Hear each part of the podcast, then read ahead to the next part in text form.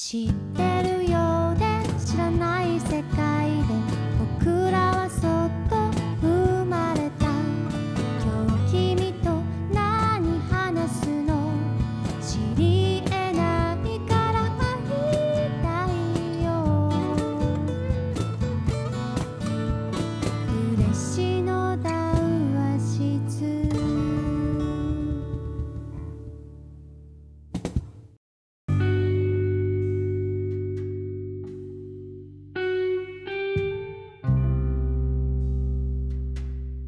はい、今回も始まりました、えー、佐賀嬉野温泉で繰り広げられる秘密の談話室、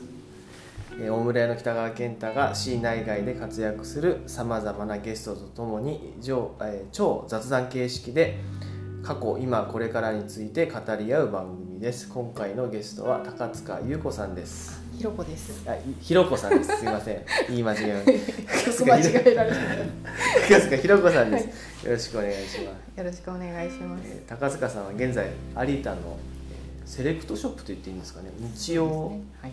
何屋さんと言っていいんですかね、えー、っと名目上日用品店、日用品店、はい、ボールの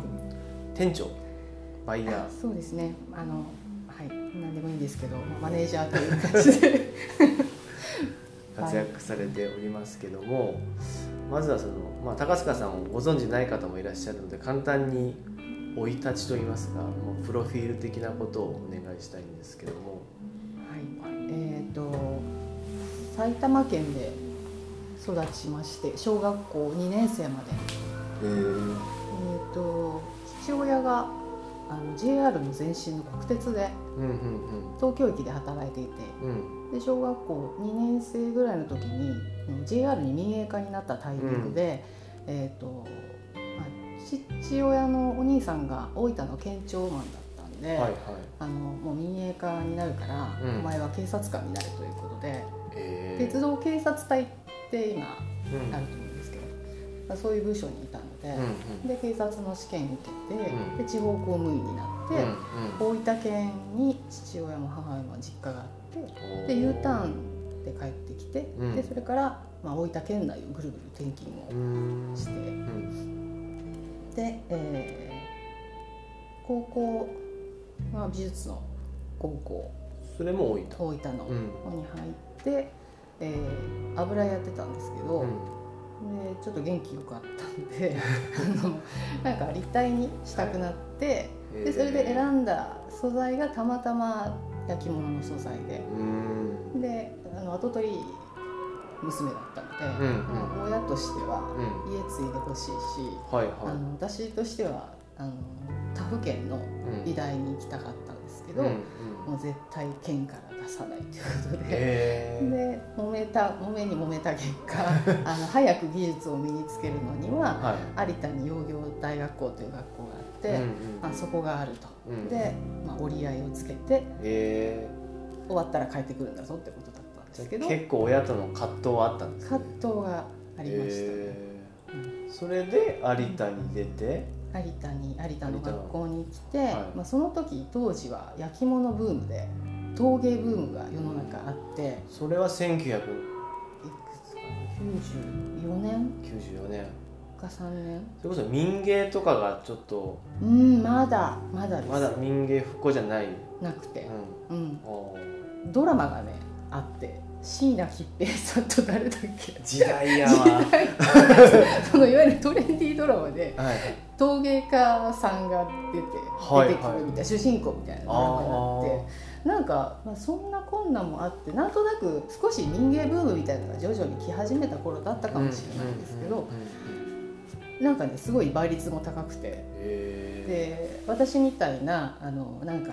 アートとして焼き物やる、やりたいみたいな人たちと、うんうん、バブルがはじけた後にあのジュエリーデザイナーさんだった人たちとか、うん、あの第一線でやってた人たちが、うん、もう作りたいもの作れなくなっちゃって、うん、あの売れるものしか作っちゃダメみたいになったから、面白くないからっていうことで趣味の陶芸をもっと深めたいってことで来る方とか、あの後取り枠、後取り枠、うん、もあって、うん、あのまあ、養業大学校っていうのがあの、まあ、地域の跡取りさんを育成するみたいな意味合いがあったので、うん、鎌本さんとか鎌本さんの跡取りさんとかが結構多い時代で、うんうんうん、そういう方たちが大人の人もいたり、私たちみたいな子供もいたし、えー、跡取りさんたちが今大学を出て大学院まで行った人たちが、まあ、あのそろそろ帰ってこいということで無理やりあのこうぶっとついてくるようになれたみたいな人いろんな人たちが割といてはい、はい、すごく面白かったんですけど、まあ、そこで主人と知り合って結婚したんです、うん、結婚したのはいくつですか？にじゅういちで。結構早いですね。そうですね、あのうちの主人のお父さんが、うんまあ、高山陶器という、うん、あのいわゆるハサミの量産の会社を経営してたんですけど、うん、もう末期がんで、うんまあ、あとあの余命がないということで、うん、もうズボン履いてりゃ誰でもいい、 いやズボンあのうちの親もそうなんですけど、まあ、両方とも私も元気よかったんでもう結婚させるならもう今しかないっていうのともうあのうちも地方公務員っていうのがあったんで、はい、もう身元がしっかりしてるから、うん、誰でもいいみたいな感じでいいですね。ズボン履いてりゃ誰でもいいっていいですね。なんか、なんかそういう歌作ってほしいですね。それでもう、もう今しかこいつ嫁にやるには今しかないみたいなやつで結婚、えーまあ、自分たちのあんまりタイミングもそうもなく、うんうんうん、それから主婦にはならなかったでしょ？主婦にはなりましたよ。あったんですか？あのにじゅうななさいかろくさいぐらいまで、えー、あでもあの結婚してすぐに、うんうんまあ、あの働きに出されたんですけど、うん、あの主人 の, あのおじさんあおじさんがやってる、えー、焼き物の問屋さん、はい、西日本陶器、うんまあ、そこに、えー、入れていただいて、はいはい、でそこが、まあ、本当にいわゆるハサミ焼きの、うんえー量販が、うんえー、すごく強い会社さんだったんですけど、うんまあ、そこで量を販売する、うん、いわゆるその、まあ、百貨店のお客さんが百貨店さんでもあり、うんえー、量販店でもあり専門店もありみたいなところにバーンって入れられて、えー、すごくそこでは勉強になったんですけど。忙しかったんですか？当時忙しかったですね。あのにじゅうねんぶりぐらいにね西日本陶器に行ったら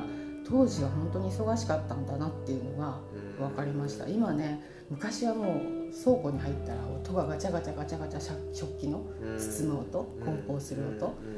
うん、すごくしていて、はい、いたんですけど、あの久しぶりにお邪魔したら割とこう静かになっていて、あ当時は本当に忙しかったんだなって。えー、バブル崩壊しぐらいの時ですか？そしたらバブルが崩壊したのはリーマンショック。リーマンショックにせんはちねん。そうですね。もうちょっと前か。そうか。バブルが終わって、終わってリーマン前ってあんまり世の中は良くはなかったかもだけど、うん、結構食器とか物は動いてた、うんうんうん、動いてた時代で、うんうん、うんと当時ねそうですね。うんと男の人しか焼き物に関わってる人はほとんどいなかったんですけど、うん、あの世の中的には、うん、あの料理番組が、うんうんうん、あの私たち子供の頃は、うん、コックさんが料理番組で先生やってたから、はい、途中からあの栗原はるみさんっていう方が出てきて、はいはいうん、一般の主婦の方が、うん、のがなんかおしゃれにテーブルコーディネートをして、うん、あのお家の中にあるもので美味しいものを作るみたいなこうなんて言うんでしょうね、あの取引先さんにも、うん、女の人が店長さんで立ったり、うんうんえー、バイヤーさんも女性になったりみたいな、うんうん、世の中が少しずつ女性がなんかあの商標を動かすみたいな時代になってきたところに、うんえー、まだまだそのハサミとかって産地は男性社会だったんですね、うん、好きで仕事をするっていうよりかは、うん、職業でやってる方がたくさんいて、うん、で量販の世界はまだまだ取引先さんの主導権握ってる人がまだちょっと男の人だったりっていうのがあって、まあ、私みたいなあの女で現場感がない人間がいたところで、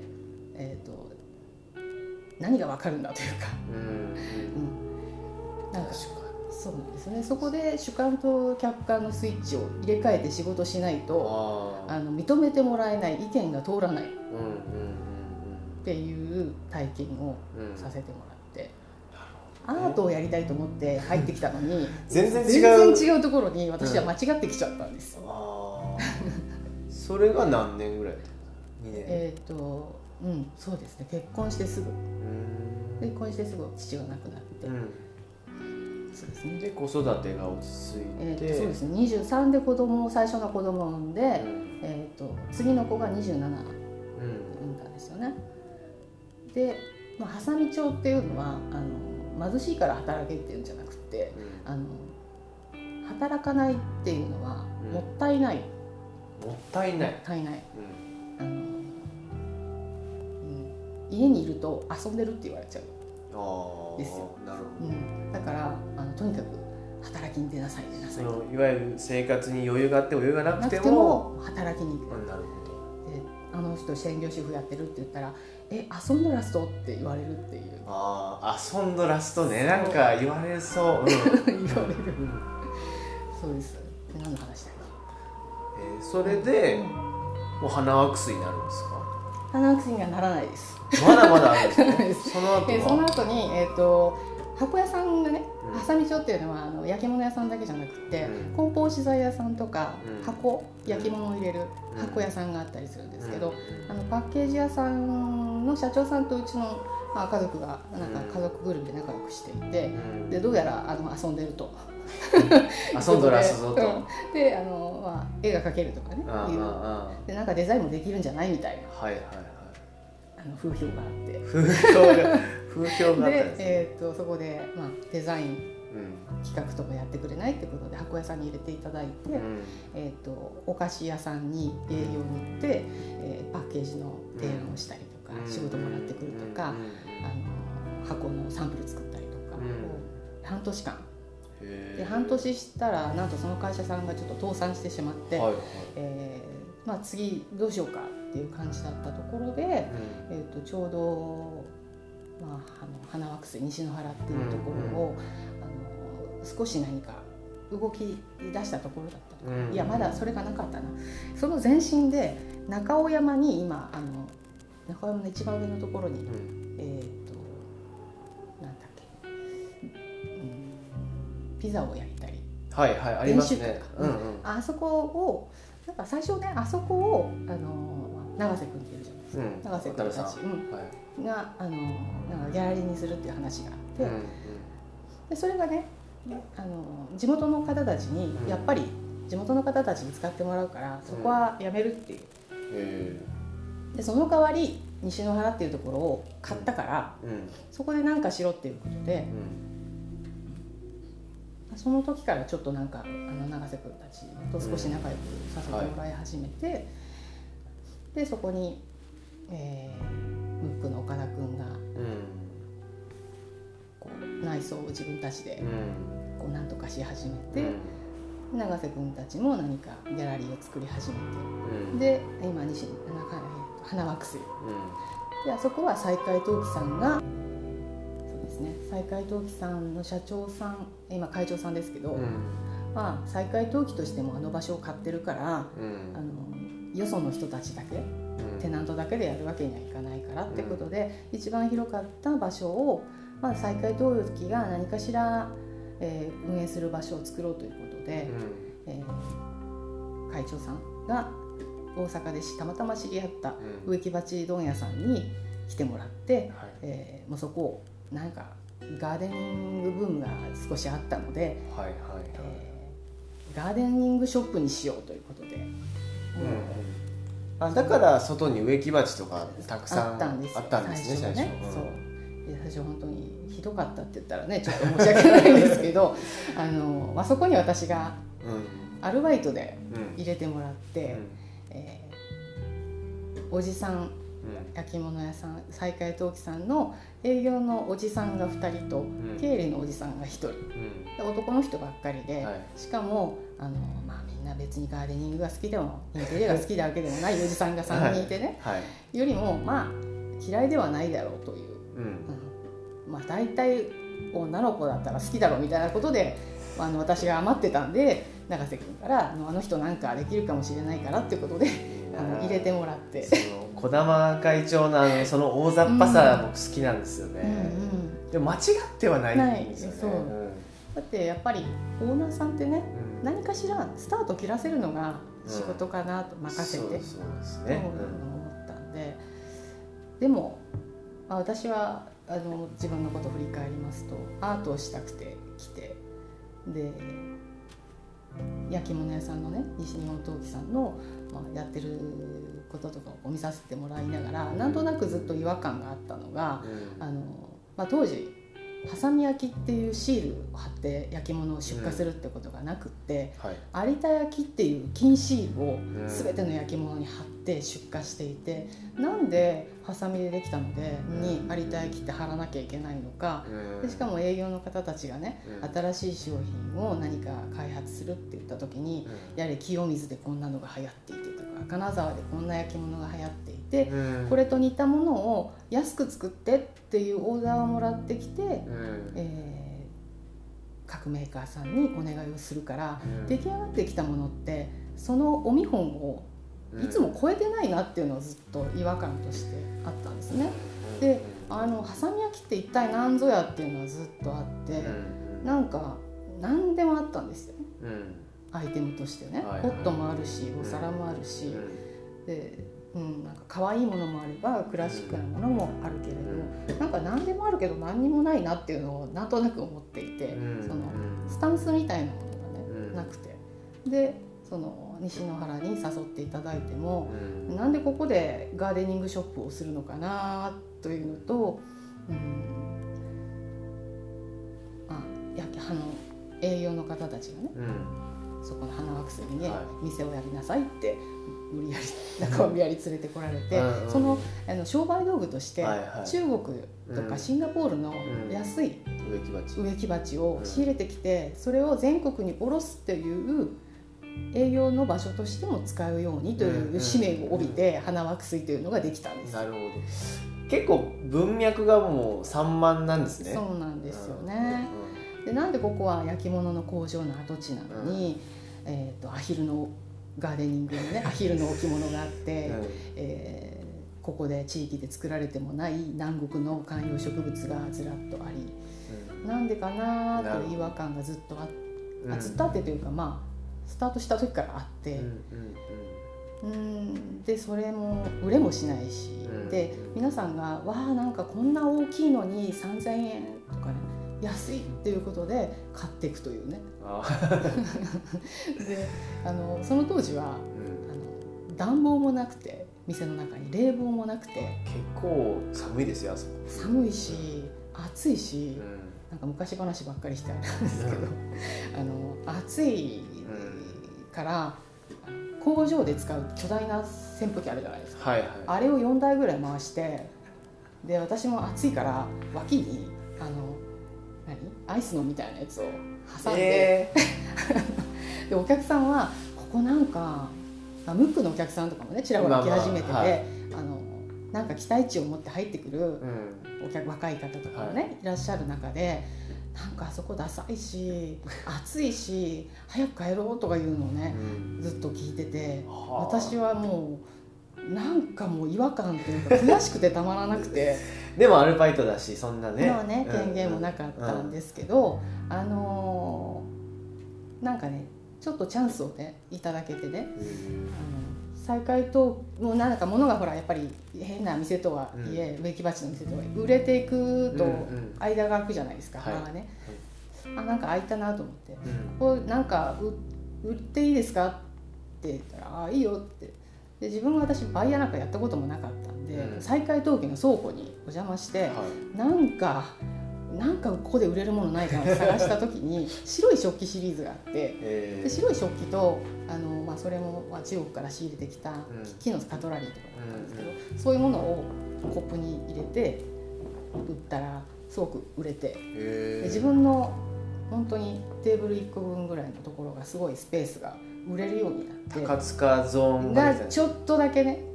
畳いちじょうぶんぐらいのスペースがねひろこのスペースができたわけですね。そうなんです。で触れて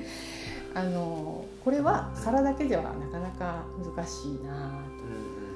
ん、ランチョンマットとか仕入れていいですかっていいよと、売ってるし、うんうん、でそこからその取引先さんがカゴをね、カゴとかランチョンマット以外のエプロンとかも持ってくる、うんうん、でそれもついでに売ったらそれも売れてってことですね、うん、少しずつ少しずつ私のスペースが増えていった、テリトリーを増やしていったわけですねそうですそうです、侵食型の、そう、侵食型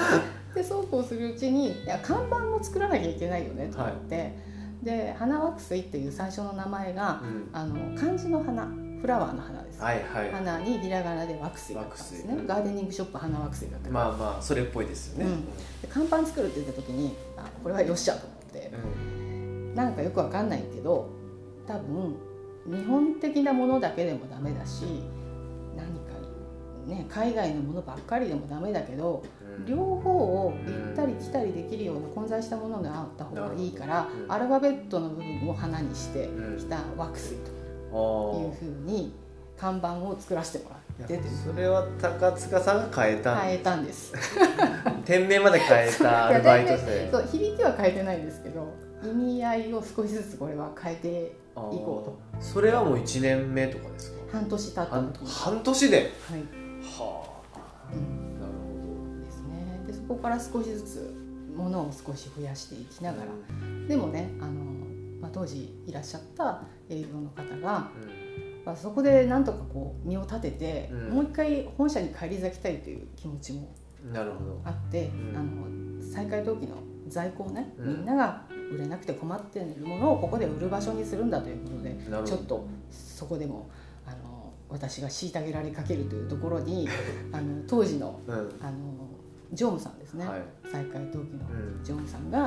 えー、間に入ってくれて、うん、売れるものは売れるっちゃって、売れるものは売れないから、うん、売れないものを売ってもしょうがないって言ってくださって、うん、あのもう任せたからやりたいようにどんどんやんなさいと、でその常務さんがしっかり言ってくださって、でその方の適職はここではないということで、うんえー、再開当期で今も ビーワン働いてらっしゃいますけども、そのジョブさん当時おいくつだったの？いくつ ろくじゅう… あでも結構上ですね、うん、ななじゅう近かったんですけど、そこまで分かってくださってたんですね、うん、あの本当に明確に商売、うん、数字ということ、うんうん、あの素敵かどうかなっていう個人的な感覚ではなくて、うんうん、実際その高塚ゾーンがなんか売れてきたっていう現実もあったわけでしょ、うんうん、そうですね、うんでもう任せられたと。任せ、そうですね、だんだん任せていただいて、うんうんはい、でやっぱりね店を作っていくときにいろんなこうなんかポリシーというかコンセプトとか持ったらいいのかなと思ったときに、やっぱりハサミ焼きの工場の跡地であるし、ここはハサミ町っていうところで、まあ、金シールをね、有田焼のシールを貼っていたのが、まあ、当時、えー、ちょうどうん、あの有田焼というシールをもう貼るのはやめてくれという、うん、産地偽装、牛のね牛肉の産地偽装問題とかもあって、はいはいまあ、そういう、まあ、産業においてもちゃんと明確に世の中も不景気になってきたので、売れないというところもあって、もう有田は有田、ハサミはハサミでなんとかしなさいみたいな、うんうん、でそうなった時に歴史が始まって以来初のハサミ焼きって、うんえー、ハサミ人が言わなきゃいけないっていう時代が来たんですよすごいその時にみんなやっぱ慌てるんです。すごい事件だったわけですね。大事件です。まあ旅館業で言ってもコロナショックぐらいのことが、いや本当にそうですそうですありまして、その時にいやハサミのアイデンティティってなんだみたいな、あ私はやっぱりハサミ焼きって生活食器だなと、うん、そしたら生活道具って言い切ってもいいんじゃないっていうのがあって、うんうん、そうだとうん、植木鉢を売るんじゃなくて、うんうん、やっぱここはハサミ焼きを売らなきゃいけないし、うん、でもハサミ焼きって当時のファンはねあの奥様しかいなかったと思うんですよ。食器を買う方って、うん、お料理をする人、うんまあ、主婦、主婦、うん、お家にいる方とかが多かったんですよね、はい、でもその、まあ、若い主婦ではないわけなんですよターゲットが。なるほど。よんじゅう代以上の方がハサミ焼きとかいわゆる有田焼を買ってらっしゃったので、それってはっきり言って私立泊まりの人口ではないかなと思ったので、これを広げていかないにはどうしたらいいかと思ったら、まあ、年齢層を若くしなきゃいけないし、その方たちが食器が好きかって言ったらやっぱり音楽が好きとか、うん、ファッションが好きとか、うんうん、まだそこまでね、うん、家庭があるわけでもないし、うん、そこをなんかもっとやっぱりゾーンを広げて、うん、とにかく遠くからお客さんに来てもらって、うん、えー、ハサミ焼きの周辺のものをとにかくやろうと、食器の周辺をやることで、うん、ついでにハサミ焼きっていう食器を知ってもらえるようにできないかなと考えて、うんうんうん、ハサミ焼きは生活道具ですって言い切ろうって決めて、うん、でハサミ焼きと同じような水準の、えー、生活道具、こう全国をパッと見た時に南部鉄もそうじゃない、うん、で、えっと、ハサミ焼きっていうのはあの型でボコボコできるわけじゃなくて、うん、全部の工程で人の手が入っているので、良質な非常に手が安くて機動力のある、うん、いい産地だなと、上質な生活道具だなと思ったので、あの同じようなもの、南部鉄とかガラスとか、うん、そういうものをたくさん入れることで、うん、来ても楽しい、見ても楽しいし、うん、焼き物だけばっかりだとお腹いっぱいじゃないですか。そうですね、うん、そういうもの、どこを切っても生活道具って言えるようなものをたくさん集めることで、あ、なんかハサミ焼きって質がいい生活道具なんじゃないって感じてもらえるようにしようかなと。ライフスタイルの提案も含めて、うんうん、そ, ね、そこにハサミ焼きがあるっていう見せ方ですよね。うん、そうですね。で僕がもう花ワックスに切り出した時はもう洋服とか帽子とか、そういう、うん、あの衣料品も売ってありましたよね。うんうん、そうですね。それも徐々にそういうのも増やしていったって感じですか、うん、そうですね、うん。だから最初からなんですかね、植木鉢屋さんが始まりだとは全く、うん。想像もできなかったというか。そうで、そうでエアコン入れてもらえたのは、はい、オープンしてからさんねんめなんで、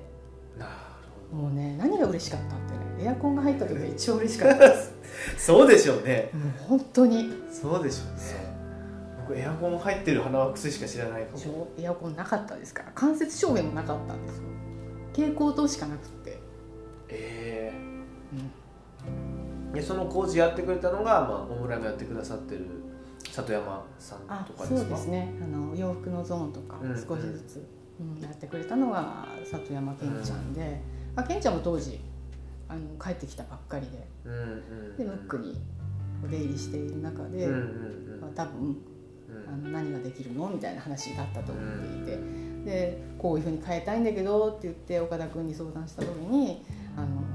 里山君っていうで, うんうん、で聞けば地元の子だし、うんうんうんうん、けんちゃんとはいろいろ仕事しましたね。そうですね、うん、僕が帰ってきたのがじゅうにねんまえ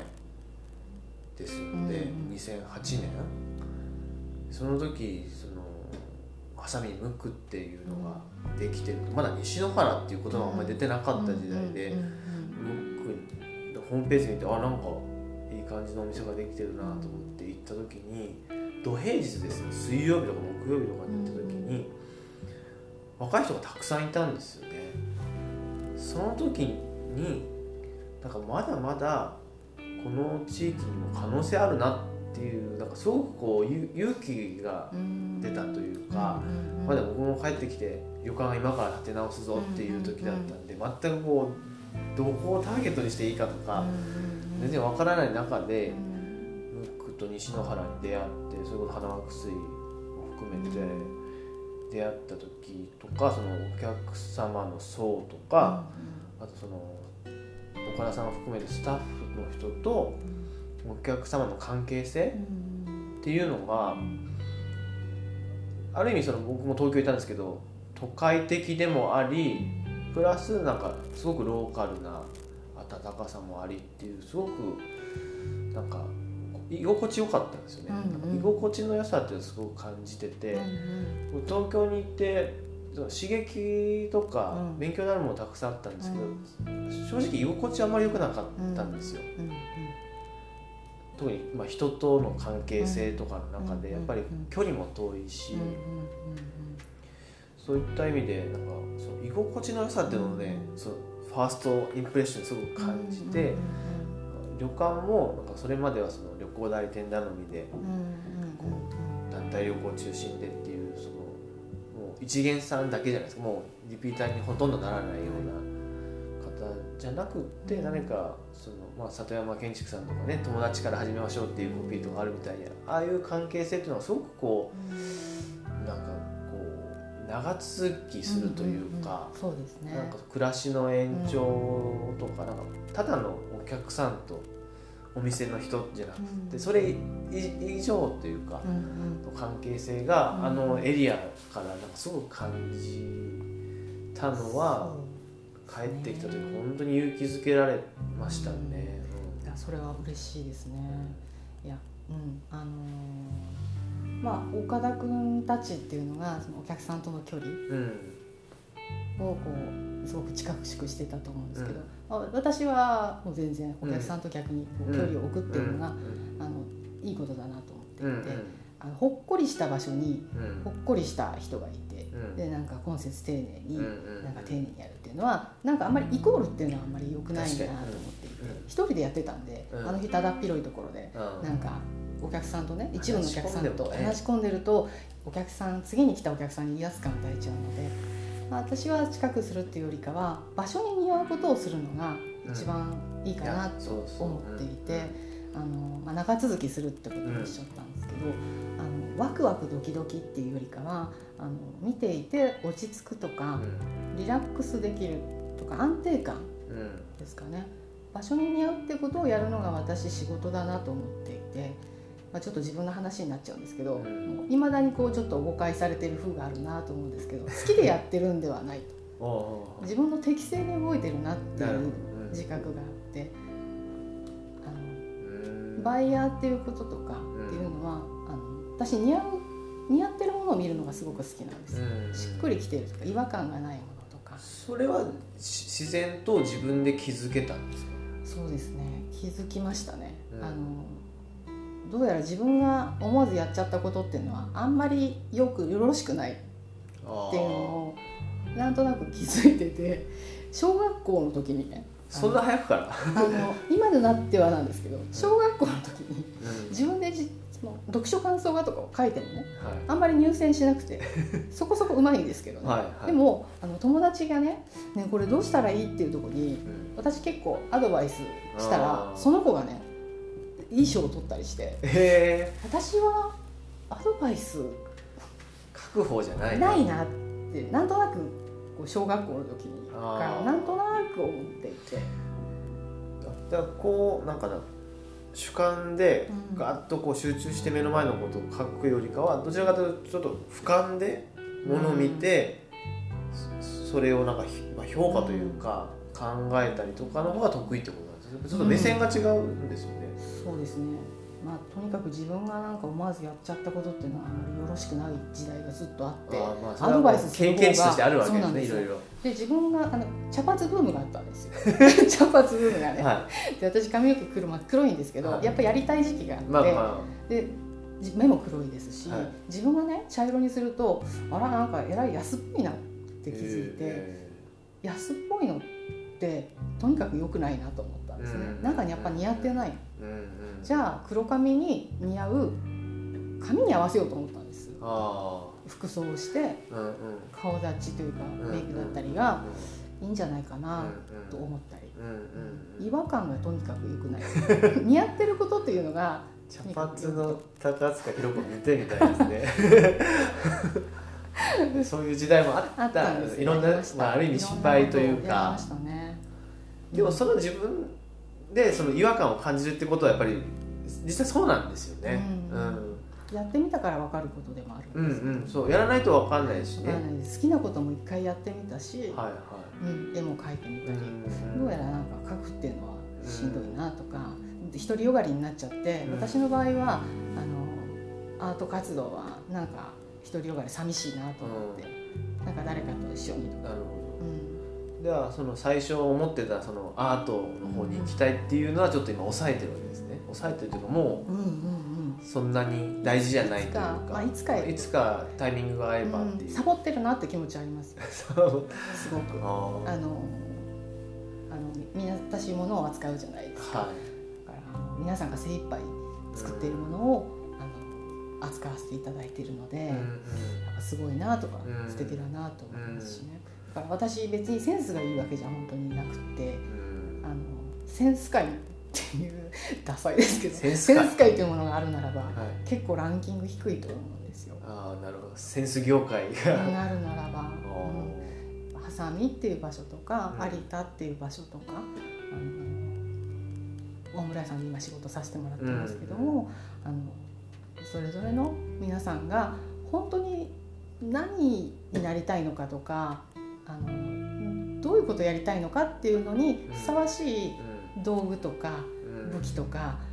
防具をあのこれじゃないですかとか、見えてないものをこうしっかりプロポーションを見せてあげるっていうことで十分個性じゃないかなと思っていて、もう一個そのまた進んで、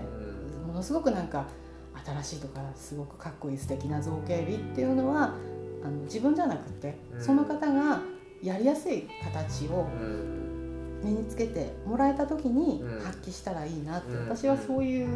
のが場所でポジションで働くのがいいかなと思いますね。でそういった考えとかそのバイヤー思考みたいなのはその花惑星の中で自然とこ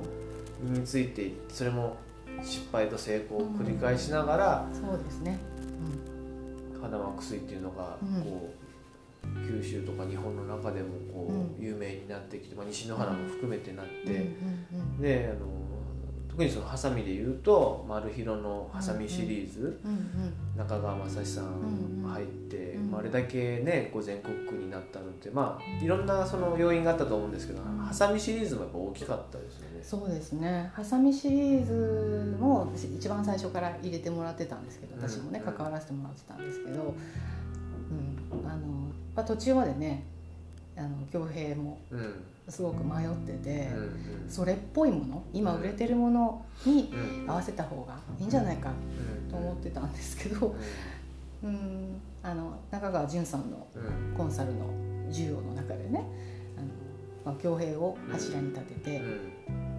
恭平が好きなものとかっていうイメージスクラップを作っていって、作ってあこの雰囲気だねって、私たちもさんにんチームでやってたんですけどね、はい、リサちゃんっていう、はい、リサちゃん、はいはい、私とあもう一人高川ちゃんってこうやってやってたんですけど、あ、はい、あの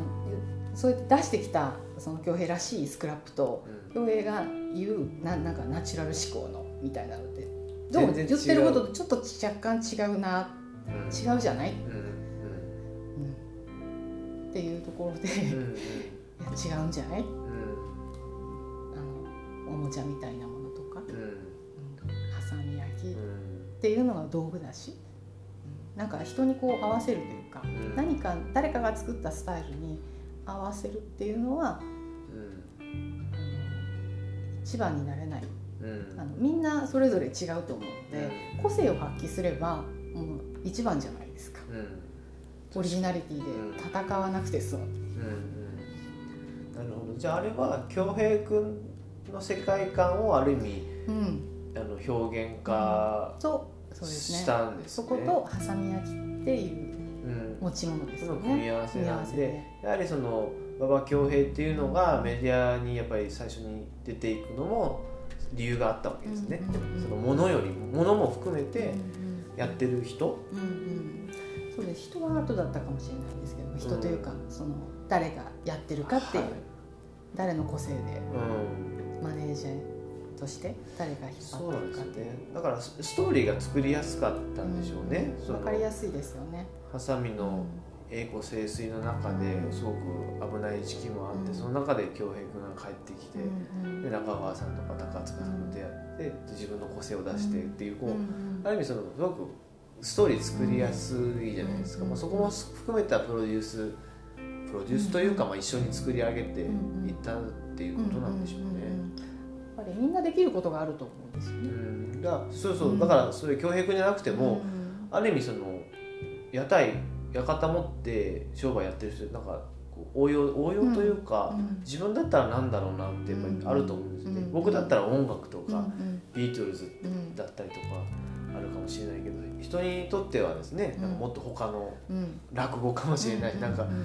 なんかそこの個性を出す、でそれまでは世の中の常識とか流行りっていうものがなんか一番に来てて、もちろん昔の教育とか僕もそれ引っ張られてたんだけど、だんだんなんかもう自分の内面にあるものを出していっったらいいっていうのがだんだんこう素直にスムーズですよね、うん、でも高塚さんは逆なんですよね。私はそうですね。だからそれはそれぞれの人のうん、うん、持ってるその個性適性があるってことなんですよね。で花惑水が何年いたんですか。ななねんですね。ななねん、うん、でその後中川正七。そうですね、あのちょっと飽きちゃったというか、うん、あのすごく恵まれた環境で仕事をさせてもらいすぎていて、うん、ちょっとなんかアルバずっと依然としてマネージャーっていう立場を与えられながらも、うん、あのアルバイトだったんですよね、うんうんうん、でなんか付き合わせていただく方たちってオーナーさんだったり、はい、事業主さんとか、うん、あのすごくねしっかり権限持った方たちで仕事させてもらってるのに自分はもうなんか相も変わらず、うん、何のスキルも上げられずにいる、うんうん、このままだとちょっとうだつながらないおばさんになってしまうなと思っていてでちょっともうやめようと思って、えー、であの や, やめます、うん、で私ちょっとよそに行きたいと思うと主人に、うんうん、でいいんじゃないと、うんで エフエー 宣言したら エフエー 宣言したんですね。あ エフエー 宣言だったんだ。 エフエー 宣言をしたらあのうち来るって言ってくださったところが何件かあって、はい、のうち一番合ってないなと思ったあのきちっとした会社の中川正七商店さんに入れていただいて、うんうんはい、会社員に な,、うん、なってみました。奈良に行ったわけですね。奈良に行きました。どうだったんですか奈良、奈良生活は全然話聞いてないですけど、えー、もう超大変車社会だったのに車持っていかなかったから自転車で、うわで奈良って道が悪いしもうすごく不便でそういう大変もう大変さは、はい、大変さもあり、はいえー、と会社員として、うん、あのみんなで、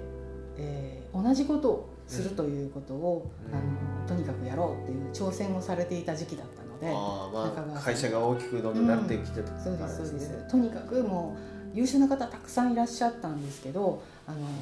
マニュアル化をするっていうことを全社を挙げてやっていて、無印良品さんみたいになるほど、うん、なろうみたいなこととか、うんうん、そうとてもこうあの非常に前向きでね、いろんなことを社長がやってみようという時期、起業家としてはそうですそうです、やっぱりそうしたいですよね、うんうんうんうん、でも会社もね実店舗もたくさん作るし、うんうんえー、っ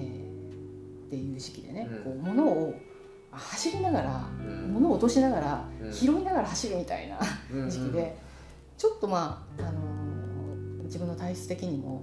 なかなかみんなと同じことをするして、うんえー、パソコンのところにね机にずっと座って、うん、午前中何を一言も発せずみたいな、うん、で名前も自分の名前で呼んでもらえないわけです。やっぱ何々かの何々さんみたいなことだったりとか、うんうん、窓も何もない、えー、ショッピングセンターとかデパートのディスプレイに行くとかね、うんうん、そこで一日あの接客をしてみるとかね、うんうん、窓がないっていうのがめちゃくちゃ辛くて、うん、私パソコンもうまく操れなかったので、うん、まあ全然ポンコツで使い物にならない、うん、すごいしんどくて、はい、やめました中川にはいちねんぐらい、うん、いちねんぐらいいて、はい、そこから京都に行って、はい、で京都でアルバイトしながら、はいえー、事業を起こそうと。えー、知らない人の話、うんうん、そうなんですよ。どんな事業だったの？えっとね、うんとやっぱり物販しようと思ってやっぱりバイヤーとして、うん、で小さく小さく自分の好きなものを扱うような、うん、一人問屋みたいなことをしようと思ってもう事務所というかマンションも改装したりとか、うん、京都から助成金ももらって、えーそう京都府のアドバイザーみたいなこととかちょっとなんか、えー、ちょっとやり始めたりとか、はい、バイトもしながらとかね、うん、やってたんですけど、本当に嘘みたいな話なんですけど、うん、ある日突然ね、うん、あの帰りたくなったんですよあの養業大学校の時 の,、はい、あの同窓会がにじゅうねんぶりにあって、はい、私行けなかったんですよね、うん、でめちゃくちゃみんな仲良くて、うん、ほぼ全員集まってね、うん、でみんな集まってて電話をね一人ずつ変わってくれるんですよ。何してんのとか辛いやつですね。ねすごいね帰りたくなってであの久しぶりに両親も、はい、あの京都に遊びに来たりとかして、でにねんぶりぐらいに会ったんですよね、はい、親とね、うん、だなんかえらい老けてるしあでなんかあっと思って、うん、人生っていうのはどうやら長いわけではないっていうことに、うん、バカみたいなことに気がついて、うん、で自分の子供もあの長男もあの地元から出るみたいなタイミングがどうやら来るぞと、はい、あこの子ともう一生一緒に暮らせるってことはないかもしれないとか、うん、確かに確かにでいろんなことを考えてでちょっと自分もプチ更年期みたいなのに入っていて、うん、ちょっと体調がねいろいろこう精神的に波があったりして、うん、いろいろあって、うん、あなんか自分がなんか何もないと思ってもちろん今もないんですけど、うん、足りてないから足そうと思って、えー、地域に地方に奈良と出て行って、うん、だけど一から人間関係を築くということも、うん、自分一人でやってなかったんだってことに気づきましたし、うん、あのないと思ってたけどあ家族いるねとか、うん、家あったねとかこんだけ人脈あったなっていうことをあるものの数に気づいてなるほどないないと思ってたけど、うん、あそれあるからいいやと思って、うん、あもうこれは帰ろうと思って、うん、でうん、謎, 謎にある日突然ちょっともう帰りますってことでやめますって言って、えー、で帰るのやつってあいいんじゃないってことでまた帰ってきてえー、京都はそしたらもういちねんぐらいいやさんねんぐらいさんねんぐらいいたんですね、うん、めちゃくちゃ楽しかったです、えー、未だに仲良くさせてもらってるんですけどあ中川のそうです社員さんとも仲良くさせてもらってますし、うんうんうん、京都の全部で今の種にはなってるわけですよね、うん、全部なってます、うんうんうん、本当にただ見切りが早いっていううんそうですねやってみよう、うん、若くして結婚したところもあって、うんうん、なんか何もでもやった方が後悔しませんしね後からそうですね、うんうん、いやそれはあってあの鎌倉のね練り切り作家のみそのいさんって、うん、同じひろこさん、うん、それはゆうこさんっていうのか、うん、なんですけどみそのいさんっていて渡辺別荘に年に何回かこう練り切りの指導に来られて、はい、お会いしたことあります、ね、あれですよね、うん、あ方もあれああ見えてありとあらゆるアルバイトしてるんですよ、うんまあ、練り切りを送りたいから黒猫ヤマトにバイトしようってどうやって送ってるんだろうとか内部見てみようと思ってさんかげつだけ黒猫ヤマトでバイトしたりとかなんかお土産屋さんでバイトしたりとかなんかなんですかね惣菜屋とかも言ってましたけどなんかだからなんかちょっと勉強になるかもなって思ったやつは全部アルバイトでかじるっていう話聞いててすごいなと思ってそれは友達に言われたんですけど、はい、あの人の器は広げることができると、うん、人の器は経験値だっていうねいいこと言う友達がいていいこと言いますね、うん、あそうか自分の器は小さいけれど経験値を積むことで広げることはできるんだな、うん、広がったか分からないんですけど、そうですね、だから今、うん、アルバイトとかもたくさんあるし、うん、いろいろねこうかじることって、うん、なんか悪いことみたいに言う人もいますけど、うん、いいことだと僕は思ってて、ねうんうん、なんかあと自分と全然違う業種の人の話とか面白いじゃないですか面白いです、うんうん、で高塚さんもいろいろかじりながら、うん、奈良から京都行ってで波佐見へまた戻ってきて、うんうんはい、で有田の立ち上げとかになるんですかそうですねもうね私はね本当の本当言うと草むしりが好き、すごい好きで何したいかって言うと本当にそういう土を触ってたいみたいななんかね、うん、だらだらしたいんですよ、うんうんうん、別に働きたくないんですよねなんですけどあのもう専業主婦やるぞと思って、うんうん、うちの母が専業主婦だったので、ねはいはい、帰ってきたら、うん、あのおやつがあって、えー、裁縫を好きな母だったんでスカートが出来上がってるとかね、うんうんうん、あのそういうことをしたいなと思ったんですけどある日電話かかってきて、うん有田でお店のね、うん、作ってくんないか、うん、でも私はもう専業主婦するって決めてたんであの日曜日もあの家にいたいですし、うん、よじぐらいにはね帰りたいんですけど、うん、あいいよいいよとか言って、うん、だったらやりますって、はい、で入ったらあのいやここからき何でし企画書をねちょっと作ってくれと、うん、そこからであのまだやるかどうかは会議を経て、うん決めるところからえ、えー、そこからあのどんな店にしたらいいかって考えて、うん、なんかあれですね花惑星の時と状況似てますねなんか、うん、そうですねだからあれですよね高塚さんがやりたいって始めた店じゃないっていうことです、ね、いや一切違いますでもそう思ってる人いますよねいやそういるのが大間違いで、うん、あの全然私自分の店じゃないで、うんふさわしいスタイルをどうしたらいいかって考えてに過ぎないんですよね。でまあいろいろ苦労しながら有田の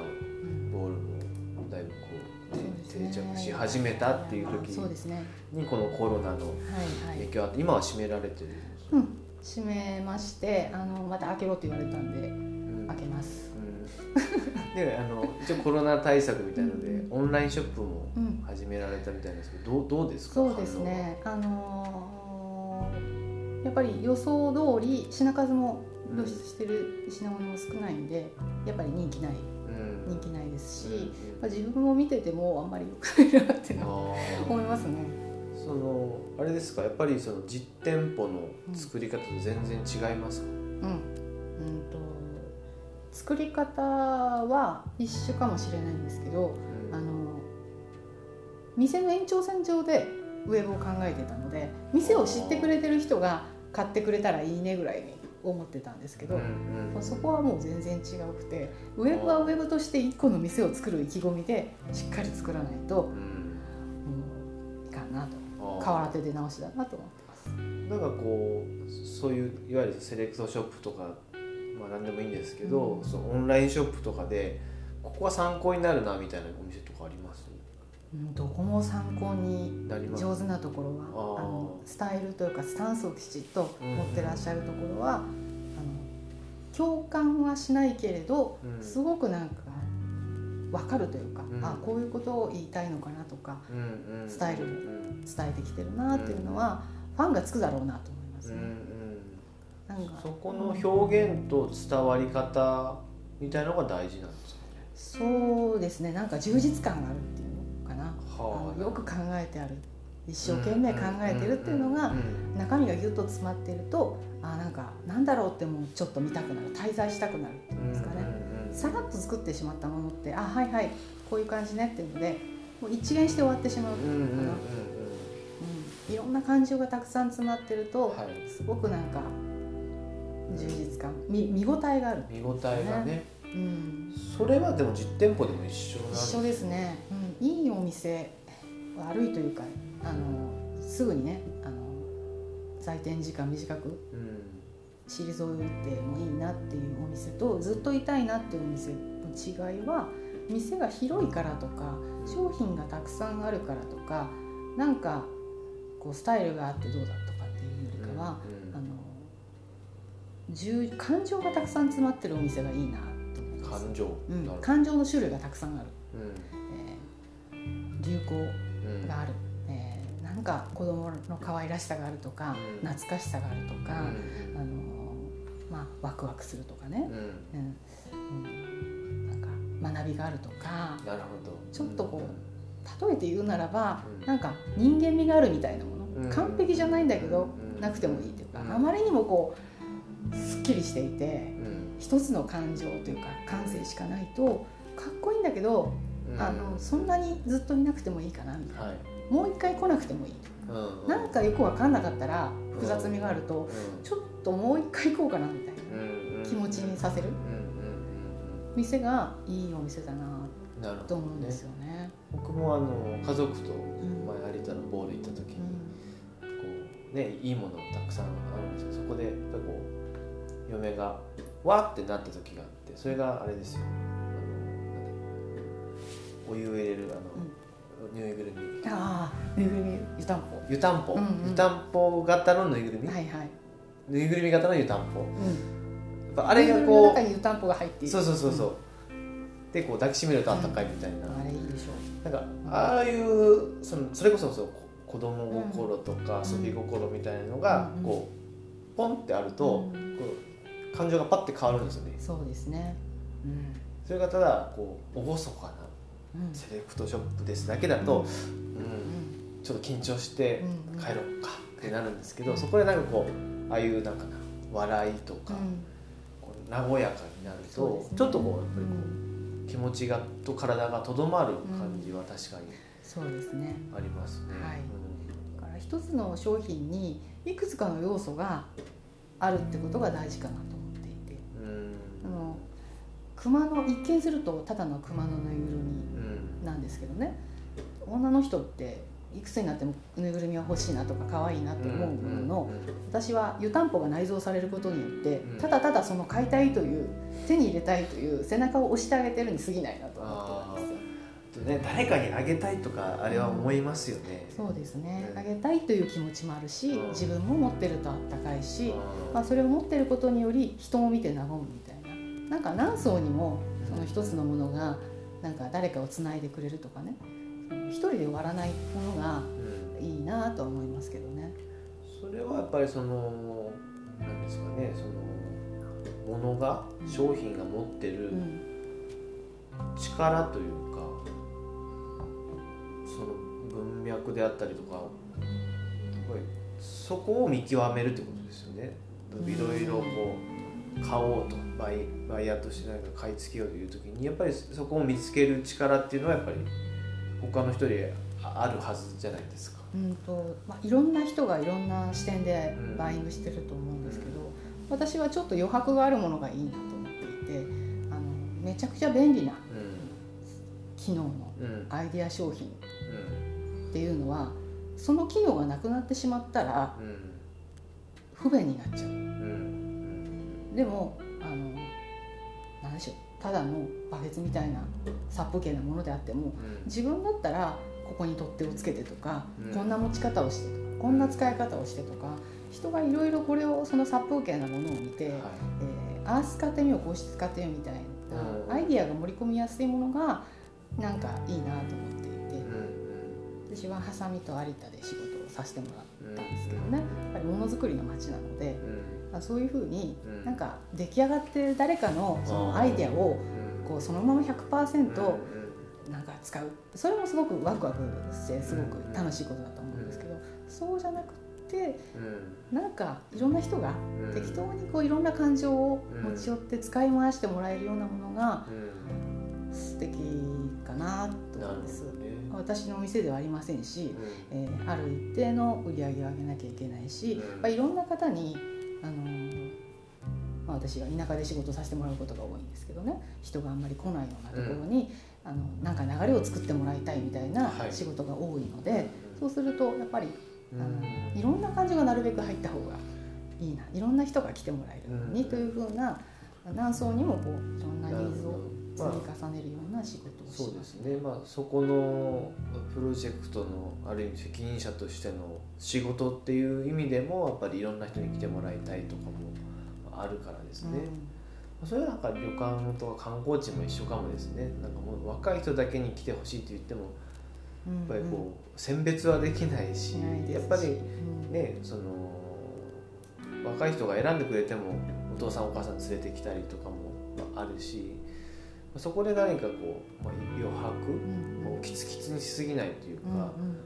ここうちは若者向けの店ですよってすると結構縛りがきついじゃないですか、うんうん、緊張しちゃいますね。緊張する感情が、うんうん、どうしても少なくなっちゃう。そこはカスタマー目線もやっぱり大事ですよね、うん、お客様だったらどう思うのかなとか、うん、複雑味だけじゃない、うん、これだけじゃないっていう、こんなこともあるのとか、うん、でそういったなんですかね、まあ、そこが高塚メソッドの一つですよね。その余白と、うん、そうか。他にあります？なんか気をつけてること。えー、っと気をつけてること、えー、なんかあるのかな。まあさっき言った適性とかもそうですけど、ね、あのー、真剣になりすぎない。あ結構大事だけど難しいですよね。そうですね、あのなんかゆとりをこういつも感情的に、うん、えーと、ななぶんはちぶぐらいのメモリにしといて、うん、やっぱどうしても感情的になることってあるじゃないですか、うんうんうん、きゅうぶぐらいだとちょっと感情が、ね、高まると溢れてしまうじゃないですか。爆発する、ね、だからななぶんはちぶ必要ぐらいにいつもしといて、なんかあってもまあまあしておこうかなって。結構あれですね、僕もそうですけど高塚さんもこうたまに沸点ボーンって足したら怒る時あるでしょ。怒る時はうーんそうですね、でもなんかでも、うん、その場で怒らずに、うんうん、仕事であの仇討ちしようじゃないけどいや私怒んないですよそんな怒らない怒る、うん、怒られることは多いですけど、ね、本当に怒られるんですか？怒られますよ。家で怒られてばっかりです家でね、僕も家で怒られてばっかりですでも今コロナじゃないですか。旅館も本当大変で、うん、もう真っ白なんですけど、はい、そのなんですかね、まあ収まっていくとは思うんですけど、うんうんうん、どうなんですかね、人の感情って少しこのもろにこのコロナを受けた僕ら世代とか今の時代の人たちってどっかにこうトラウマとしてこれが残るので、何かこう人の行動で変わっていくのかなとも思ったりとか。変わりますよね、しょうがない、うん、で住んで全然僕はねそれしょうがないと思ってて、こう慌てふためく人いるんですけど、だって僕らも地球上の生き物の一人だからしょうがないじゃんと思うんですよ、うん、だって明日晴れてほしいと思っても雨は降るし、うん、地震は起きるし、うん、しょうがないんで、そこにこう自分を適応していくしか適応していくしかないんで、うん、それはそれなんですけど、ただその、まあ、旅館の話になるんですけど、やっぱこう屋台が大きいじゃないですか、うんうんうん、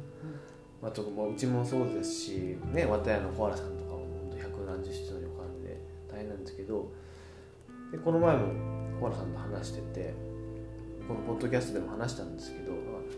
にまん坪の綿別荘ってその今までの考え方だけで考えるともう団体旅行じゃないからもう大型旅館無理だよ潰すしかないよとかそうなるけど、いやいや逆ににまん坪があって場所と部屋があるんだからこれ不動産事業じゃないみたいな、リーシングしていけばいいんじゃないとか、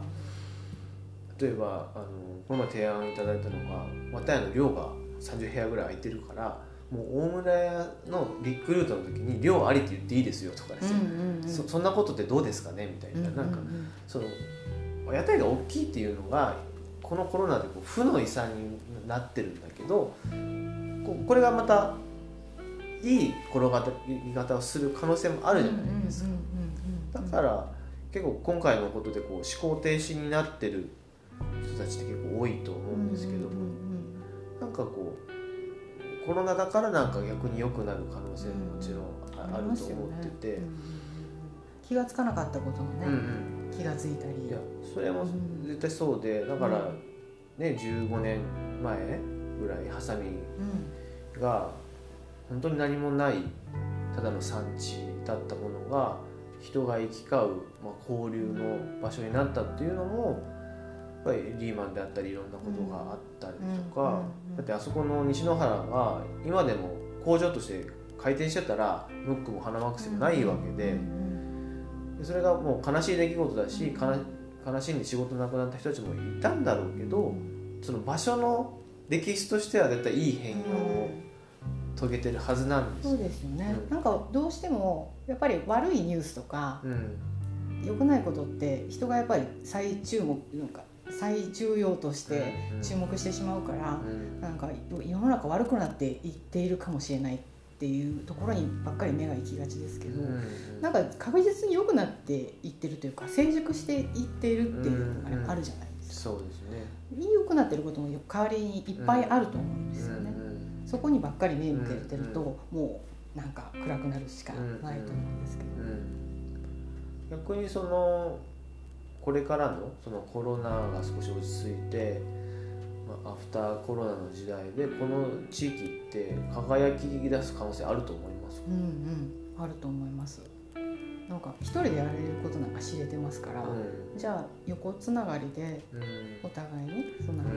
仕事をシェアしたりとか、うんはい、大きく儲けなくてもよくないとかね、うん、続けていけたらいいよねっていう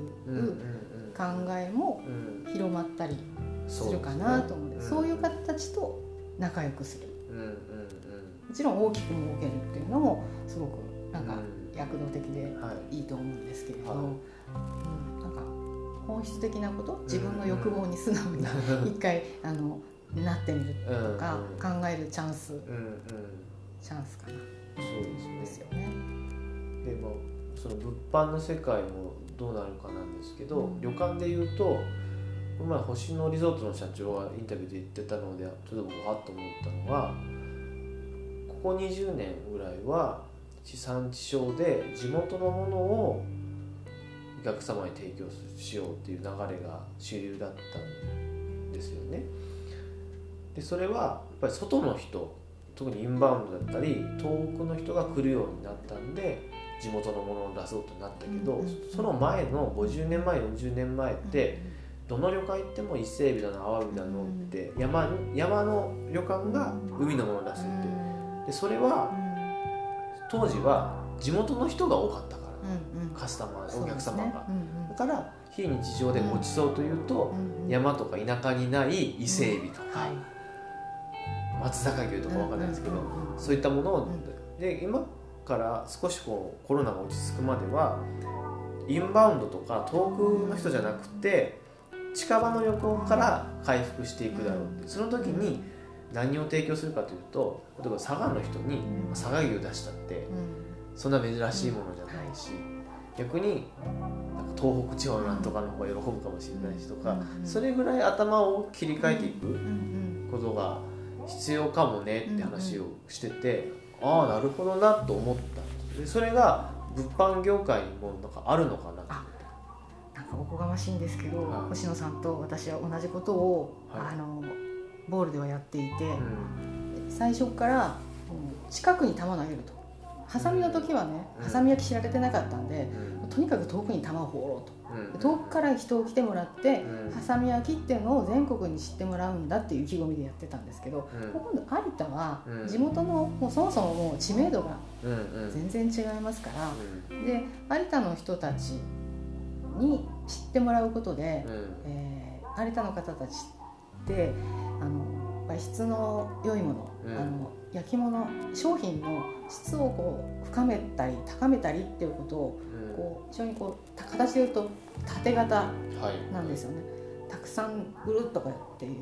いいものをたくさん売るっていうよりかは、うんまあ、物をこう深めてるっていう形だったので、ちょっとハサミとは考え方が違った形がそうですね、うん、似て非なる産地で、うん、ハサミは横にこう広がるというか、うん、形なんですけど、有田はこう縦型だなと思って、うんうん、そこにあの小さなボールっていう店を作るっていうことになると、やっぱりなんか地元の方に受けるということはなんか一番なんか早いというか、お客様に知ってもらうにはなんか有田焼と同じようにこの店があの浸透していくといいなと思って、近くに球を投げることで逆にこう遠くに球を知ってもらえるようなことになるかもなと思ったので、あの地域の方たちにまず利用してもらうお店にしようかなと思ったので、うんうん、あのやっぱりね佐賀の方有田の方になんか田舎のね、うん、地域らしいものを売ったとしても、うん、知ってるよとか、うん、もっと安く入るよとか ね, とかね、うん、なっちゃうので、うん、地域の方がなんか何を欲してらっしゃるのか、有田焼と同じような水準のものであれば、うん、その方たちが事業主さんたちがお土産物にして他の地域に持って行ってくださるとかご紹介してくださるというようなことになったり、うん、喜んでもらえる、自分たちのものと水準が似てるねってなると喜んでいただけるかな、うん、だから地域に喜んでいただけると、うん、で、えーまあ、前はハサミの時は遠くから来てもらうってことでしたけど、もう情報量は持ってらっしゃるけど行動範囲が狭い方、うん、佐世保とか、うん、あ長崎とか、うん、佐賀、うん、有田の方たちが近くの方たちが来てくださって、うんいうようなお店にしていくのがい い, い, いかなと、うん、とはいえ観光客の方も来られるので、うん、なんか佐賀らしいものっていうのも分量としてにわりかあるってことですね。そうですね、さんわりぐらい置きつつ、うん、地元の方に受けるっていうことがいいかなと、うん、行動範囲は狭いけど情報量を持ってらっしゃる、うん、だから、えー、お洋服も流行のものであったりとか、うん、ちょっと変わったものであっても好まれるんじゃないかな、その方がいいんじゃないかな、まあ、時代もそういう風に変わってきたと思いますし、なるほどね、うん、だからそういう視点が、うん、その旅館業ではちょっと今までにない感覚というか、うん、やっぱりその今回その中止にはなったんですけど、嬉野多郷でいちおくえんキャンペーンっていうのがあって、まあ、地元の人が地元の旅館を使ったらこれだけお得に泊まれるみたいなって結構反応が良かったんですよね、うん、コロナ感染が広まったんで中止になったんですけど、なんかそういう、まあ、地元が地元に泊まるとか旅行するみたいな風潮はやっぱりこうどんどん作っていきたいなと思ってて、非日常ですよね、うん、ちょっとした贅沢味わえるっていう、で今今回のねあのコロナのあれでやっぱり遠出をするとか海外旅行に行くっていうのは一時止まると思うので、でも人間ってやっぱりこう余暇を過ごす、旅行に行くとかちょっと泊まりに行くっていうのって必要な時間だと僕は信じてるので、今全く需要が止まってる状況なんですけど、なんかそこをうまくこう見せたいなっていうのもあって、それはウェブなのか情報発信なのかわかんないんですけど、今それこそ今高塚さんとうちはあのお土産の旅菓子プロジェクトで一緒にさせていただいてますけども、その旅菓子ってもともとのコンセプトって佐賀を旅した時に佐賀のそので出会ったいいものを持ち帰ろうっていうプロジェクトだったと思うんですけど、そのなんですかね、そのボーロっていうのを発売して結構外の観光客もそうなんですけど、あの地元の人がね、うん、結構買ってくださるのは、うん、なんか嬉しい誤算だったなと思うんですよ ね, ねそうですよね。いやあの、うん、大村さんの間口が広がったらいいのかなと思ったんですよね、うん、あの、えー、イベント、うん、音楽イベントされたりとか、はいはい、あの湯上がり文庫とかね、うんうん、えー、と日帰りニューヨーク圏、うん、あのニューヨーク圏ですよね、はい、だから泊まらなくても利用できるっていう、うん、あの価値観が、うん、あのすごく新しかったんですよね、うん、だからそうした時に、まあ、最初お土産物売り場を改造を手伝ってほしいというご依頼があったと思うんですけど、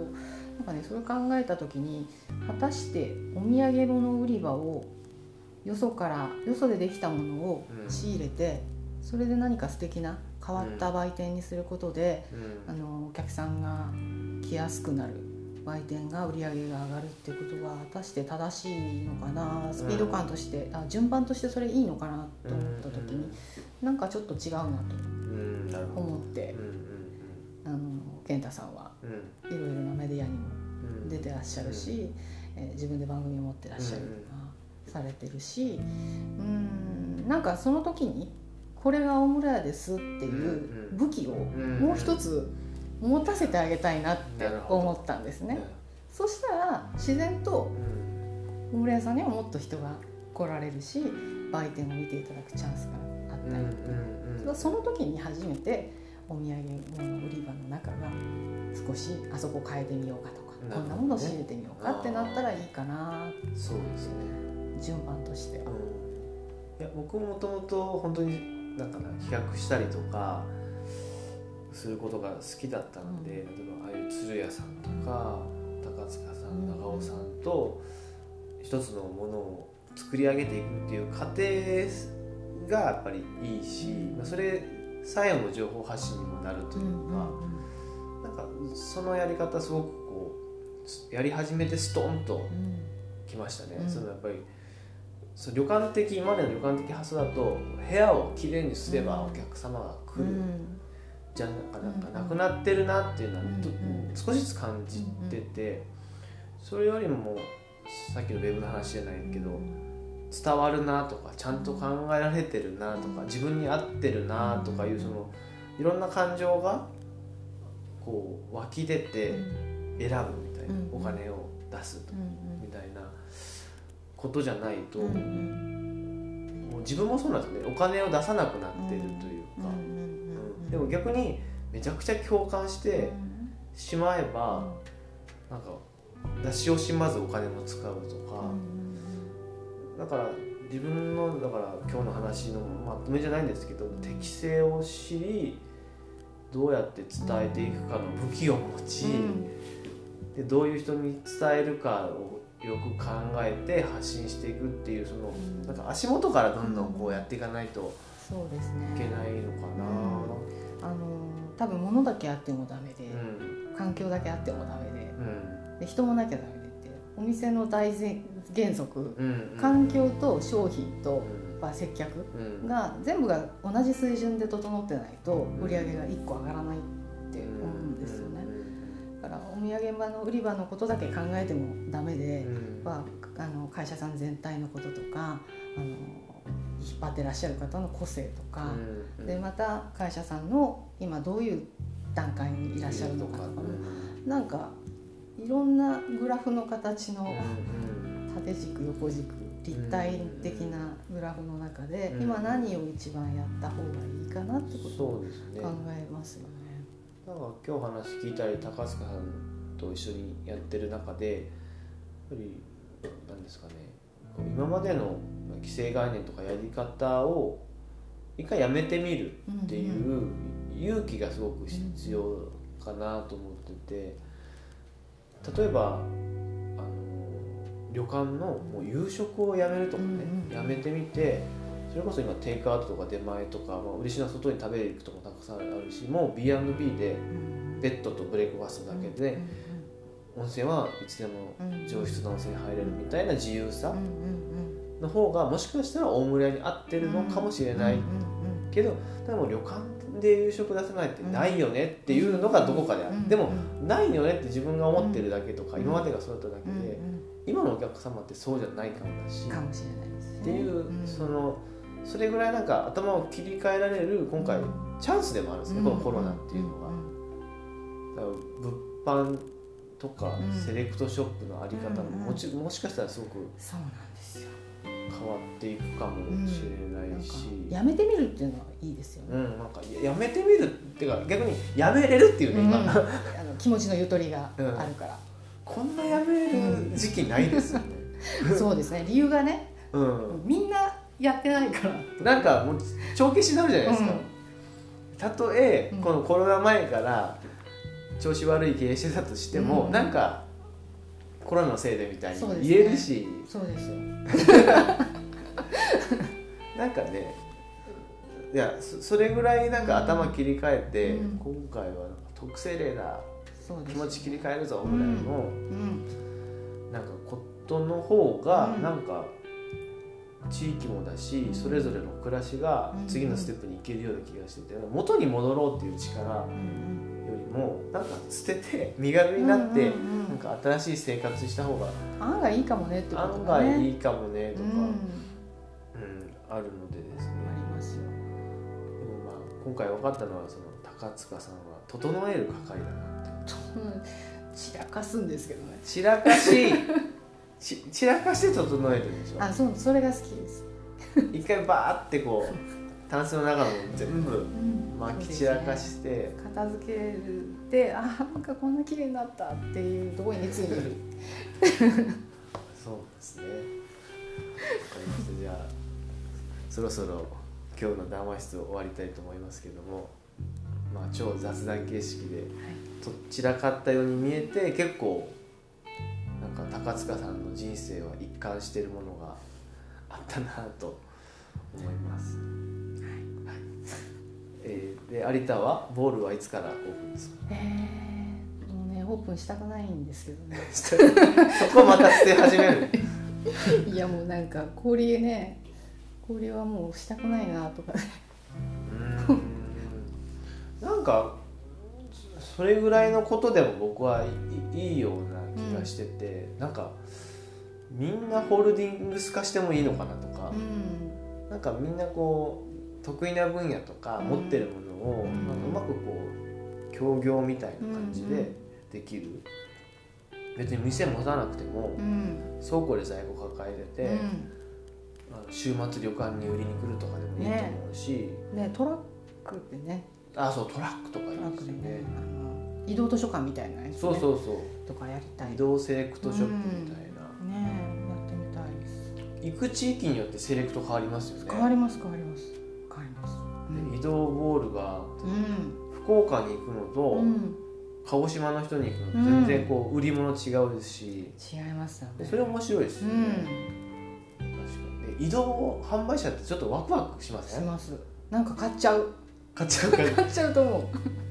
う何なんですかね、あれ非日常だからですね。非日常ですよね、うん、そうだから僕僕も今お客さん来ないからもう温泉送ろうとかね、はい、温泉はあのウォーターサーバーみたいな定期便で送りたいとか、そうですよね、産湯にしましょう、産湯にしましょうとかもそれもお湯ギフトにしようとかね、一応県に言ったらちゃんと許可、うん、あのこういうことしたいって言ってもらえればできると思いますよって言ってくれたんで、うん、そうでした、その話止まってましたね、そうそう、うん、温泉を送るプロジェクトとか、うん、まあ、それぐらいなんかいいきっかけが今回コロナで生まれたなと思ってますので、うん、ね、また話しなきゃいけないですね、はい、今後も思考を止めずに前向きに、ね、はい、いろいろやっていきましょう。今日はありがとうございました。ありがとうございました。終わろうとしたんですけど、高塚さんはまだ話したいことがあるそうなのでどうぞ。その人に話す話じゃないですけど。何ですか？引っ越しの話？えー、そうそう、引っ越しです。うん、転校転勤転校が多くて、うん、あのすごく田舎の小学校、むちゃくちゃなんか人が多い、その毎シーズンね、うん、あの転校生が舞台に上がりきらないぐらいに転校生がいる学校とか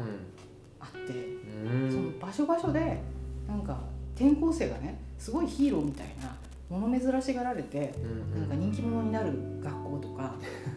もう舞台にね上がりきらないぐらいに夏休み の, その新学期の時に、うん、からもう転校生なんか当たり前で、うん、なんか児童会長さんとかね、はいはい、あのそういうのって選挙で選んだりとか、大体、はい、このなんかにクラスとかさんクラスぐらいの単位の学校だと、うん、気合い入れてね、うん、生徒会長になるとかその役に決めたりするじゃないですか。でも人数多すぎるところって、うん、なんとなくやりたい人とかだったらなんかあやったらとか、うん、あやるみたいな感じで、うん、部活動みたいな感じでね、はい、緩い感じだったりとか、うん、なんかそのそのなんか尺尺みたいな上位みたいなのにはまらないと、うん、あの田舎ほど辛いみたいな。あ田舎はなんか人柄が良くてとか、うん、あったかくてとか、うん、嘘だと思って選択肢が少ないっていうのはどれだけ辛いんだみたいな、うん、っていう話をしたかったですね。そうそう、だから大したことないなっていうのはどこに行っても住めば都とも思うし、うん、うん、あよく言われますよね。だから都会の人からすれば田舎の人としてあったかくてとか、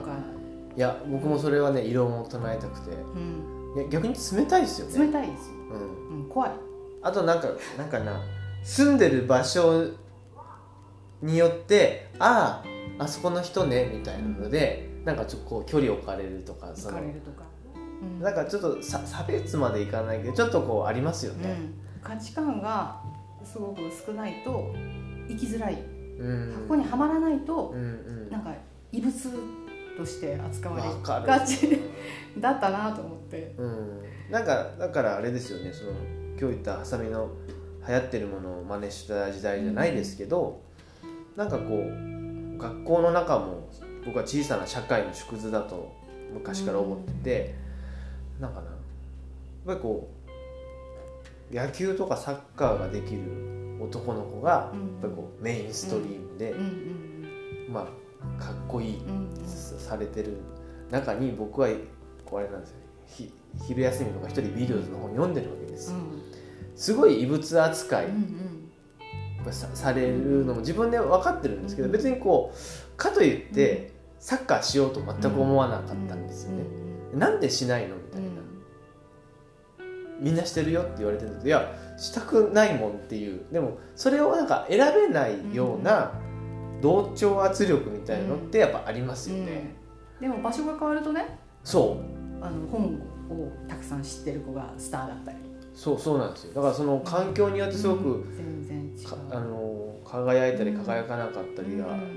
あるけど、うん、その選択肢ってないじゃないですか、うん、今、うんうんうん、その特に校区があって、うん、この学校にしか行けないとかって、うん、なんかその辺の教育はすごく重要な気がしてて、うん、今子どもたちとかでもなんか塾オンラインになってるんですよ、うん、iPad とか Zoom とかで。そうなると別にここにいてもなんか世界にいる有名な先生になられるんじゃないかとか、うん、だからそこの教育を選べるようになっていったらすごくこう広がるなと思って。広がりますよね。場所変えればいいんだと思うんですよ、うん、そう同じところに居続ける必要はない。そうなんですよね、うん、だから今ねこう移住もそうですけどに拠点持ってる人とか、うん、なんかいろんな生き方があっていいんだって、うん、だんだんでもなってきてますよね。うん、副業 OK。そうそうそうそう。うん、だって僕らの学生時代の時ってまずないじゃないですか。国公立に行くのが一番でみたいな。ね。なんかその感覚って今全くないから、こんなに物事って変わるんだなと思いますよ。そうですよね。なんか受験勉強するよりも手に職つけた方がいいって今みんな言ってるし、うんうんうんうん、こんなに世の中ってやっぱり流されやすいし変わりやすいっていう。変わりやすいです。うん、その中でやっぱり今日高塚さんも言ってたけど自分の適性を見つける。うんうん、逆に見つけられる他人から見つけてもらえるような環境をあ子供に与えたりとか自分もいろんな環境に行ってみたりとかの方が僕大事な気が自分がね、うん、持ってるものを見せるとりあえず見せる下手でもそうそうそうたくさん見てもらえるようにそうなんですよ、えー、さっきそう僕も言おうと思っててその高塚さんもともとアート の,、うん、そのアーティストになりたかったみたいに、うん、僕も雑誌の編集者になりたかった、うんですようんうん、音楽のレビューとか物書きしたいと思ったんですけど、うん、やればやるほど僕文章書くの嫌いじゃないけどうまくないなって自分で思って、うん、まだこんな感じで人と話して、うん、こう面白いことその場で思いつくとか、うん、なんかそっちの方が な, なんとなく今やりながら気がつきますよね得意な気がしててもともと学生時代そういう昼休み一人本読んでるような人だったからあんまり人と話すの得意じゃなかったんですけどこっち帰ってきて、まあ、そういう環境に自分が置いてやっぱやるじゃないですかそうするとなんかなんとなく自分も楽しいし周りもなんかなんとなく評価してくださって取材も来るしなんか番組も出してもらえるしとかなんか僕ってそのもともと人とあんまりコミュニケーションするの得意じゃないけどなんかこうなんですかねこういうカメラとかマイクがある時が得意なんですよ、うん、なるほどシャキッとスイッチが入るスイッチが入るんですよ、うん、普段の家にいる時とか全く喋んないんですけど、なんかそれはそれでなんかいい悪いもあるかもですけど、うん、それも自分の適性その才能があると全く思ってないけど、うん、自分の中では物書くよりかは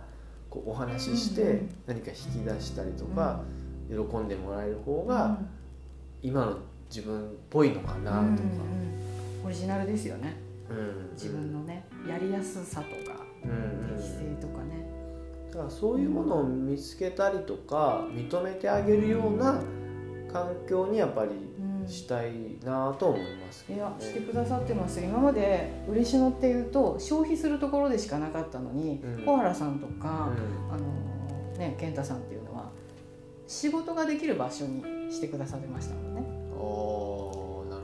ほど。温泉に入りに来る、食事するに来る、泊まりに来るじゃなくて、あのなんか仕事がある。うんうんうん。嬉野がそういう場所に変わりまして、私にとっては。確かにね。うん。そうかそうか。そういう方たちが森谷さんとか小原さんの存在で明らかに増えましたよね。うん。で知り合いが増えたそのおかげで、嬉野に知り合いが増える。うん、じわじわじわじわこう点が、うんうん、面に面に今線になって、うん、面になってって確かに、うん、いやそれは多分ね旅館の経営者的にはあのうちの父親たち世代はね多分分かんないですよいわゆるその業者さんに丸投げして改装お願いしたりとか、うんうんとまあ、昔のハサミの話じゃないですけど、うんうんまあ、そういうことなんでなんか自分の知り合いにこういう、まあ、本山さんの家具をこんなテーブル欲しいですって話こういう話をしながらなんか一緒に作り上げるみたいな人がやっぱり少なかったし僕と小原さんはそういうのが好きでもあるしでもそういった経営者が増えていったらなんか地域の中で得意な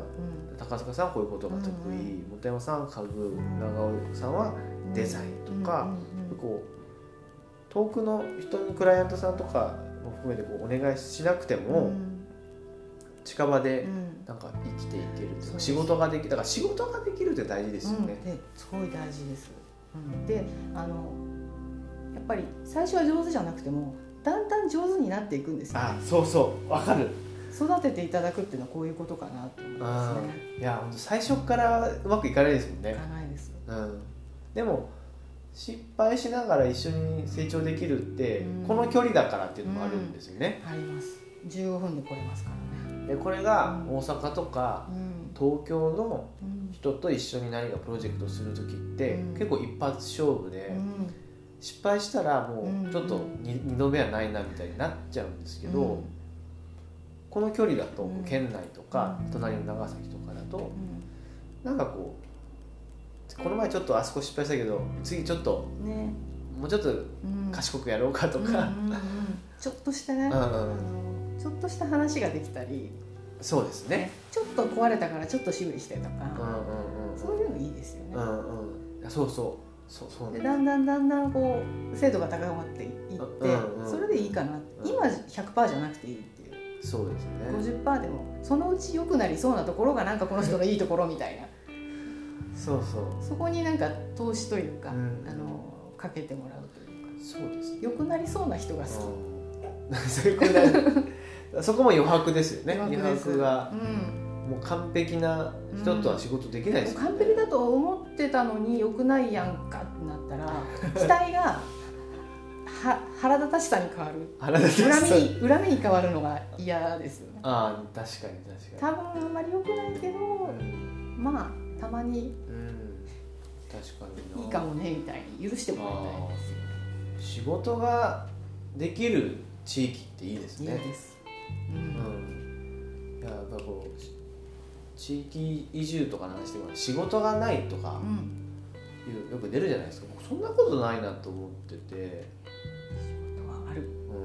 うん、いや特に佐賀だとですよ、うん、一次産業、うん、伝統工芸こういう観光業とか結構幅広くあるから仕事めちゃくちゃあると思うんですけどね。だって田舎は素材がいっぱい転がってますからね、うん、都会に行ったら石ころ一つも転がってなくてお金出して買わなきゃいけないでしょ石ころさえもねさえもねでも田舎はあの素材がいっぱい転がっていて、うんうん、産業もありますしね。九州は産地だらけじゃないですか、うん、産地いっこ焼き物があったとしたらいましたようにシール屋さんがあるとか、うん、箱屋さんがあるとか紙屋さんがあるとか、うんうん、もう産業にいっこのものにこう付随するいろんなものがいっぱい仕事としてあって、うんうん、売る人もいるし。確かになんで、まあ、そういった産地をやっぱりこう殺してはダメだなと思って一回死んじゃうともう多分二度とそういったものが起きないんで有田焼も波佐見焼も西の温泉も、うん海苔もお茶もやっぱりこうこのコロナでね、うん、落ち込みすぎないようにやっぱりしないといけないなと思って。県の自粛要請が入ってて外来入浴も昨日まではストップしてたんですよ。今日からやるんですよね。で開けててもそんなお客さん来ないんですけど、うん、なんかその大村屋が最初に開けるっていうことがなんか僕にとって勝手に必要かなと思ってて、うんうん閉めた方が経営的にはもちろんいいし人件費もかかんないんですけどなんかこう閉めるのは簡単だけど、まあ、開け続けるのもなんか意味があるかもなっていう、うん、その答えは全くないんですけど、うんはい、いやでも効果もねと思ってやるのとなんとなくやるっていうのは大きく違うと思いますね。そうですね、うん、僕はやっぱ自分の中の妄想という過程を試したいとかいう欲が多いキーンで、うん、なんかこうやっちゃうんですよ、うん、よくなんか や, やれるねとか、うん、バッシングないのとか言われるんですけど、うん、僕の中では自分の妄想を試したいっていう欲が、うん、強いっていうのが正直なところかな。私はそのやってみたい人のやりたいは絶対止めない方がいいとそうね思います。そうなんです。だから小玉さんが 西, 西の原をやりたいっていうのもあれ衝動だったかもしれないし思いつきかもしれないですけど結果いいものがやってみるとね人は間違い続けることだけはできないので、うん、そういういや妄想は大事だと僕は思ってて、うんうん、それもねなんか自分の中でなんか自分が得意じゃないけど自分で楽しいな自分らしいなと思うのもそういうとこですね。そうして走りながら整えていくみたいな。そうですよね、えっと、だんだん上手になってきますからね。そう、あの、まあ、バッシングの話ですけど、うん、バッシングもあるかもしれないけれど、うんうん、バッシングをされないようにやり続けようとかバッシングのかわし方とかね、あやらないとね、バッシングのかわし方ね、うん、やってみないと上手にならない、やらないと上手にならない。そうなんですよね。なんかし僕失敗してはいいと思うんですよ。なんかなんかなんか怖いんじゃない、失敗するんじゃないって言われ始めたら、うん、もうキリないじゃないですか、うん、いや今回のコロナでも、うん、もし旅館の中で感染者出したらどうするのとかあるけど、うん、それはそれでしなきゃいけないことをするだけで、うん、ただそのそれ怖がりだしたらワクチンできるような商売できないことはもうやめるってことなのかぐらいまでやっぱり思うわけですよ。でその中で県が自粛要請泊まりはしてなかったんで泊まりは続けるとか、その行政とかそういうね知事とか政府が言ってる範囲の中でそのルールの中であれば僕はやってはいいと思うので、その中でなんか同調圧力も同調圧力だと思うんですよ。中で今自粛だから何もかも閉める閉じるっていうのは間違いじゃないし絶対正解だと思うんですけど、僕はそのルールの中で開けるっていうのを絶対間違いじゃないと思うし、なんか止まらないといけないっていう人もいるから、そういう人のためにはやっぱり玄関開けとかないとなとか思うし、なかなか難しいですけどね。難しいですけどね、うん、今後の僕が妄想を投げかけてそれを高塚さんに整えてもらう習慣がたくさん多分整えるのは雪屋さんかそうですね、まあ、そういった感じで、はい、アンコール放送をお届けしましたけど、恥ずかしい、はい、ぜひまたこの談話室ご出演くださいありがとうございます。